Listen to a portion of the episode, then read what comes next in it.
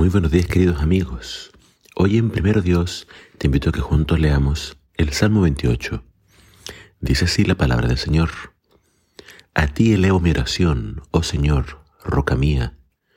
No cierres tus oídos a mi voz, pues si guardas silencio, mejor sería darme por vencido y morir.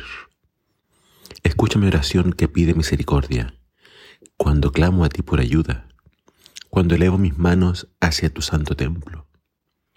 No me arrastres juntos con los perversos, con los que hacen lo malo, los que hablan con sus vecinos amablemente, mientras traman maldades en su corazón. Dales el castigo que tanto merecen.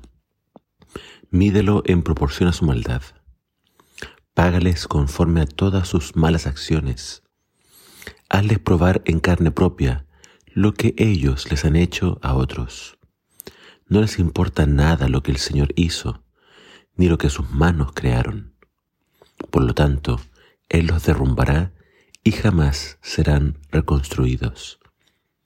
Alaben al Señor, pues Él oyó que clamaba por misericordia. El Señor es mi fortaleza y mi escudo. Confío en Él con todo mi corazón. Me da su ayuda y mi corazón se llena de alegría. Prorrumpo en canciones de acción de gracias. El Señor le da fuerza a su pueblo. Es una fortaleza segura para su rey ungido. Salva a tu pueblo. Bendice Israel, tu posesión más preciada. Guíalos como un pastor y llévalos en tus brazos por siempre. Este salmo que también expresa confianza en el Señor y pide eh, de algún tipo de venganza, algún tipo de, ayuda en contra de los enemigos, tiene que haber sido nuevamente el caso de, o en el contexto de Absalón. Lo interesante de este salmo es que eh, pareciera que se escribe después de haber recibido la respuesta, porque termina en alabanzas, termina, termina en alegría, termina en total confianza por lo que Dios ha hecho pero comienza pidiendo ayuda.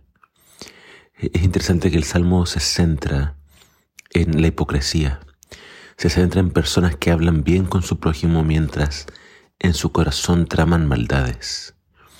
Si el contexto fuera lo que pasó con Absalón, eh, Absalón, bueno, tramó esto en contra de David por mucho tiempo, sin revelar en ningún momento sus sentimientos en contra de su padre. Pero la hipocresía no solamente fue de Absalón, ya que fue mucho el pueblo que se unió a Absalón en su rebelión contra David, contra el ungido de Dios. Entonces, la hipocresía no era solamente algo de Absalón, sino que David tenía muchos enemigos que estaban esperando esta oportunidad para levantarse en su contra. Por lo tanto, habían muchos que estaban albergando estos sentimientos en su corazón, sin embargo, nunca lo expresaron. David entonces pide este, en este salmo que Dios les dé a todos ellos su merecido, que Dios les devuelva el mal que ellos estaban pensando. David, eh, este es un salmo imprecatorio, está pidiendo entonces que Dios haga justicia y que le dé a sus enemigos un poco de su medicina. Vamos a ver que este pensamiento es muy común en todas las escrituras.